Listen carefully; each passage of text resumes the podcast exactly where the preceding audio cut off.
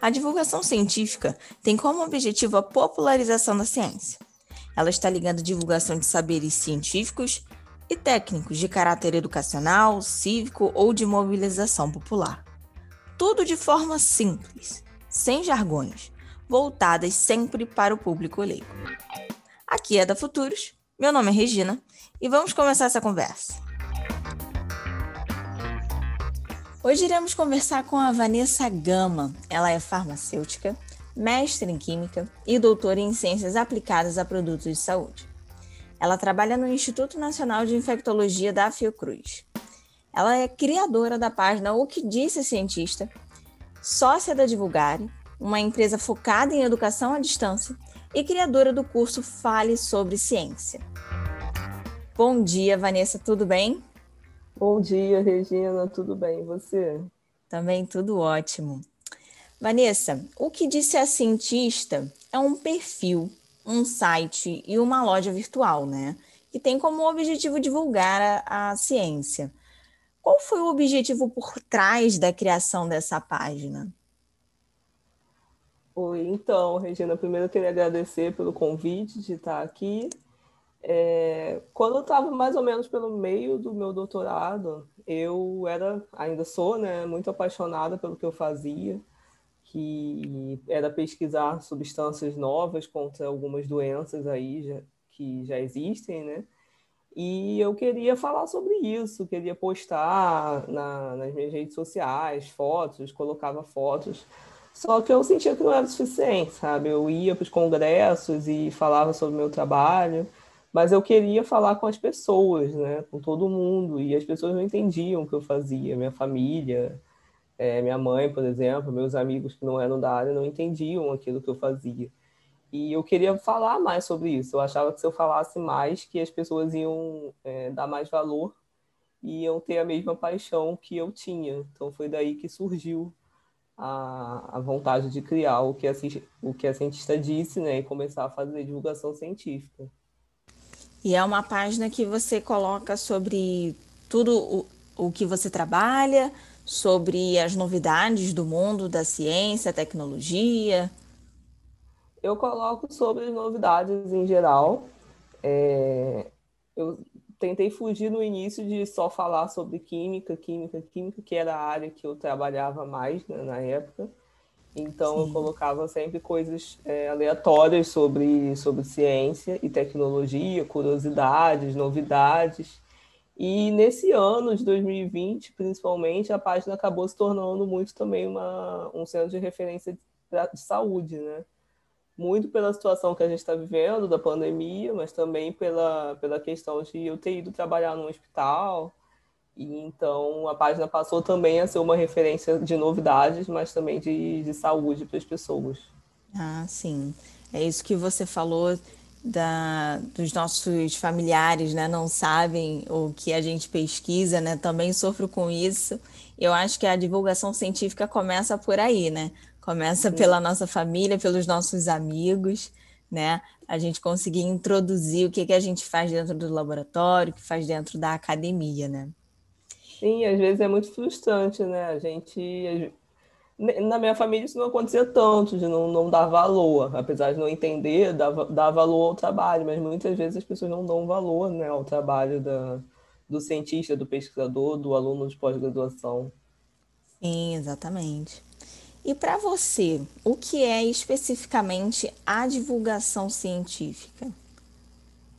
Olha, para mim, divulgação científica é você falar sobre ciência com é, leigos, com o público geral, né? com as pessoas que não trabalham com aquilo ali, que não trabalham com ciência. Eu, eu defini na minha vida isso como divulgação científica. Assim. Sim, entendi. Eu vi que saiu um estudo na Science Pulse que ela identificou né, os maiores influenciadores cientistas que estavam no Twitter. E dentre eles, em primeiro lugar, né, na categoria autoridade, estava o Atila Marinho, né? Só que eu achei engraçado que dentro da pesquisa ele não foi identificado como biólogo, né? Que é a formação dele. Ele foi identificado como divulgador científico. Então, para você, Vanessa, o que seria a diferença entre um divulgador científico e um profissional tradicional na área das ciências? É, então, o, eu acho Atila um, um, caso, um cara incrível e um caso incrível né, de profissionalização da divulgação científica. É, consegue estar em todas as redes, consegue atingir muita gente e calhou muito né, de dele ser cientista numa área que está totalmente relacionada com o contexto atual, que é virologia. Né? Mas antes disso, antes da pandemia, ele já tinha uma trajetória enorme e, e o que ele está vivendo agora foi só a colheita de tudo que ele já tinha construído antes, né? Mas eu acho que essa questão dele ser identificado como divulgador de ciência talvez venha muito do ele não falar mais tanto do, do trabalho dele, né? Ele fala muito sobre ciência, ele fala muito sobre a questão de, de virologia, por ele ser virologista, mas ele não fala mais tanto do que ele trabalha, do, do dia a dia dele no laboratório, na pesquisa. Eu nem sei se ele ainda faz pesquisa, mas eu, uhum. eu acho que as duas coisas podem estar juntas ou não. Você ser cientista e ser divulgador de ciência. Né? Você pode ser só divulgador de ciência, na verdade, tem, tem até jornalistas que se, que se que vão para essa área de divulgação científica, uhum. né, que se especializam é, e nunca trabalharam né? com ciência. Pois é. Uhum. E, e tem cientistas que, que trabalham com ciência e, e também fazem divulgação científica. E também dá para você uhum. ser cientista e deixar depois né, de ser cientista, de trabalhar com ciência e virar divulgador de ciência.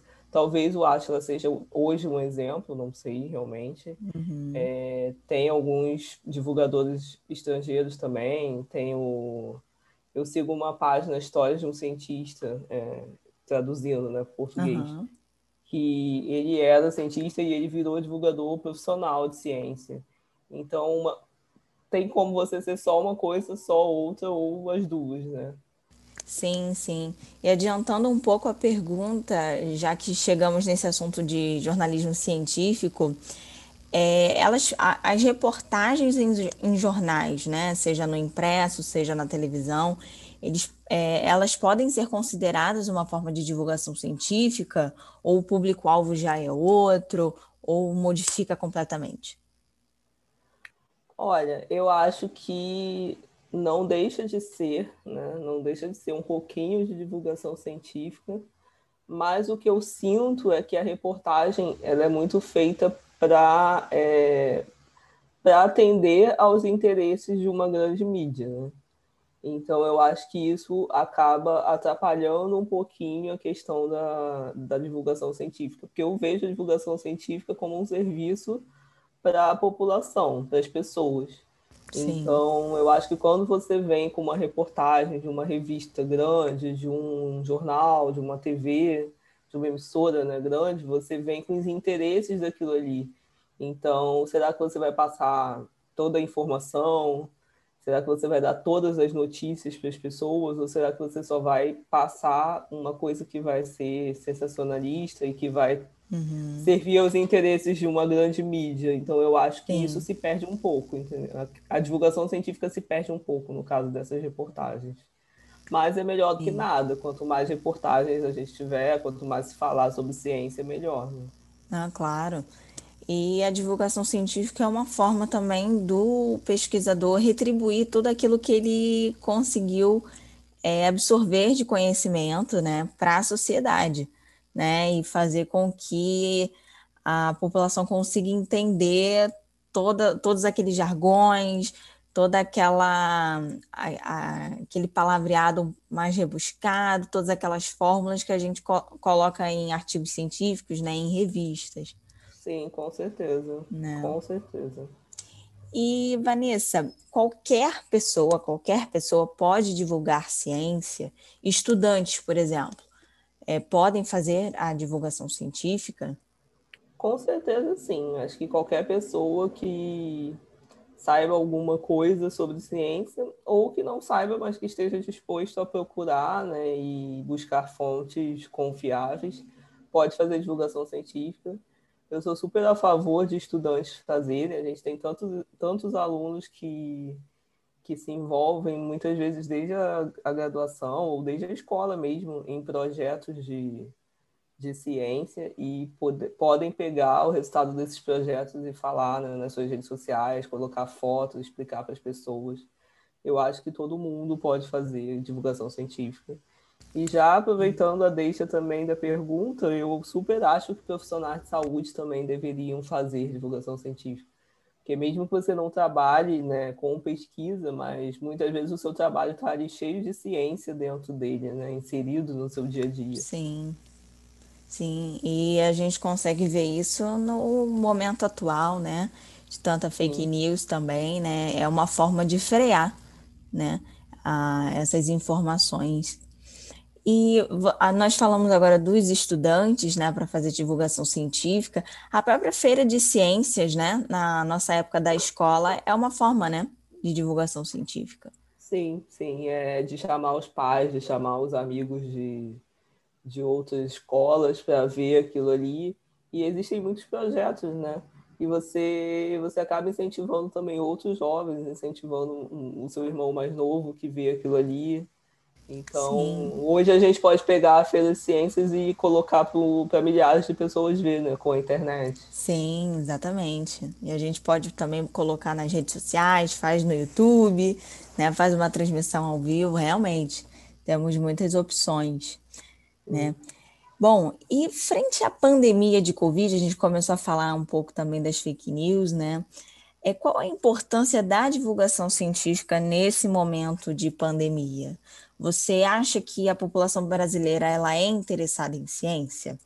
Porque eu vi nascer várias páginas, vários canais de divulgação né, de conhecimento de ciência e tecnologia, mas eu fiquei pensando, poxa, mas será que a sociedade ela vai querer consumir essas informações? Olha, eu acho que a sociedade é interessada sim, apesar de a gente ter passado nos últimos dois ou três anos aí por uma, uma corrente, né, dizendo que, que o brasileiro não quer saber de ciência, que não gosta de ciência, mas existem evidências do contrário, assim, existem pesquisas recentes é, falando especialmente sobre o jovem, que ele valoriza a ciência, que ele se interessa. Só que eu acho que também muitas vezes as pessoas não têm acesso é, ou não sabem de uma coisa que existe, sabe? Existem museus e tal, às vezes no, Rio, por exemplo, São Paulo, que as pessoas mal sabem que existe. Então, acho que falta um pouco dessa divulgação. E também, ah, às vezes, as pessoas não se interessam pela forma como uma coisa é passada. Então, daí também vem a questão da divulgação científica e de, dos cientistas se desconstruírem e passarem a falar para a população de um jeito mais simples e o que elas querem ouvir, né? e não o que a gente quer falar. Sim, Mas sim. eu acho que nesse momento de pandemia, é, a divulgação científica foi crucial por vários motivos, assim. Um deles é a questão de tirar a dúvida das pessoas, sabe? Quantas pessoas me procuram, me mandam mensagem com fake news, perguntando se aquilo é verdade, se aquilo é mentira, ou pedindo ajudas a respeito de tratamento para coronavírus e tal. Então, as pessoas têm essa, estão com essa necessidade enorme de para quem pedir, para quem, em quem elas podem confiar, entendeu? As Sim. pessoas estão agora né, nesse momento. E outra questão também é a valorização da ciência, né? Mais do que nunca, os cientistas, os médicos foram vistos como é, pessoas que devem ser ouvidas e que se fossem mais ouvidas, principalmente por algumas esferas do governo, talvez as coisas não tivessem sido tão ruins quanto elas foram, né? Em muitos lugares. Então, a divulgação científica foi importante para isso também, né? Claro. E saiu uma, uma pesquisa em 2015 sobre o interesse né, da população em ciência e tecnologia. E nessa entrevista, eles constataram que o interesse da população por ciência e tecnologia, principalmente entre jovens e adultos, era maior do que níveis na Europa. Então, aqui a população é, é sim muito interessada, e não só interessada, como também busca meios para tentar se informar. Né? Nessa pesquisa, mais de 60% dos entrevistados buscava alguma fonte, seja revista, qualquer coisa, né? E isso já leva para a próxima pergunta, né? Quais são as formas de você fazer a divulgação científica? Eu vejo muito, muitos canais né, na internet sobre divulgação, mas existem outros canais interessantes para explorar o mundo da divulgação? Sim, eu costumo falar que a divulgação pode ser online, pode ser offline. Né?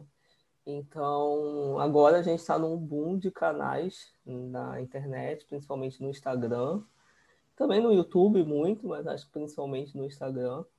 Mas a divulgação científica, para começar, ela está ali no, no seu dia a dia, né? Quando você conversa com alguém sobre o assunto, você já está fazendo divulgação científica. É, eu gostaria de ver assim surgir uma corrente no WhatsApp também, sabe, para combater ah, as fake news. Então vamos uhum. com uma corrente positiva, uma corrente inversa uhum. de notícias sim. verdadeiras. E a gente não pode esquecer também das feiras, dos eventos. Agora a gente está com tudo isso meio suspenso, né? Mas se é possível fazer ações de divulgação científica em praças, é, como eu já Sim. vi acontecer aqui na minha cidade, é possível fazer em cafés. Então, tem várias ações que podem ser feitas em bares. A gente tem o Party of Science, né, que é um festival enorme aí. Sim. Então, tem várias formas de fazer, não é só pela internet. Mas pela internet acaba se tornando mais fácil, né? Qualquer pessoa com o celular na mão é, consegue atingir milhares de pessoas. Claro, com certeza. Bom, Vanessa, a gente chegou ao fim da nossa conversa. Queria te agradecer. Queria perguntar se você quer falar um pouco sobre o que disse a cientista, sobre a Divulgare. É, o que a, o, o projeto, né, o que a cientista disse, é, a gente tem um, uma página no Instagram, vocês podem procurar lá, é, onde eu costumo falar sobre sobre diversos tópicos da ciência, e esse ano eu tenho falado também bastante sobre a pandemia, né? É, acho que é uma excelente página também para as pessoas mostrarem para os seus filhos, para os seus sobrinhos. Ela serve muito para incentivar as crianças também, despertar o interesse delas. Tem também o blog, né?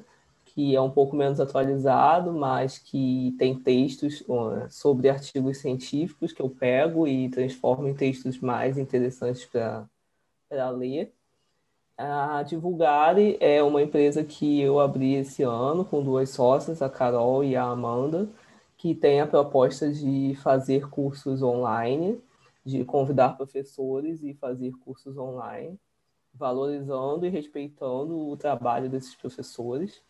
E o primeiro curso online da Divulgare foi o meu curso, Fale sobre Ciência, onde eu montei, né, eu já tinha feito um treinamento e eu transformei esse treinamento num curso de 18 aulas sobre divulgação científica, justamente para ajudar quem quer fazer divulgação científica, mas não sabe como, como começar, né, como tirar as suas ideias do papel.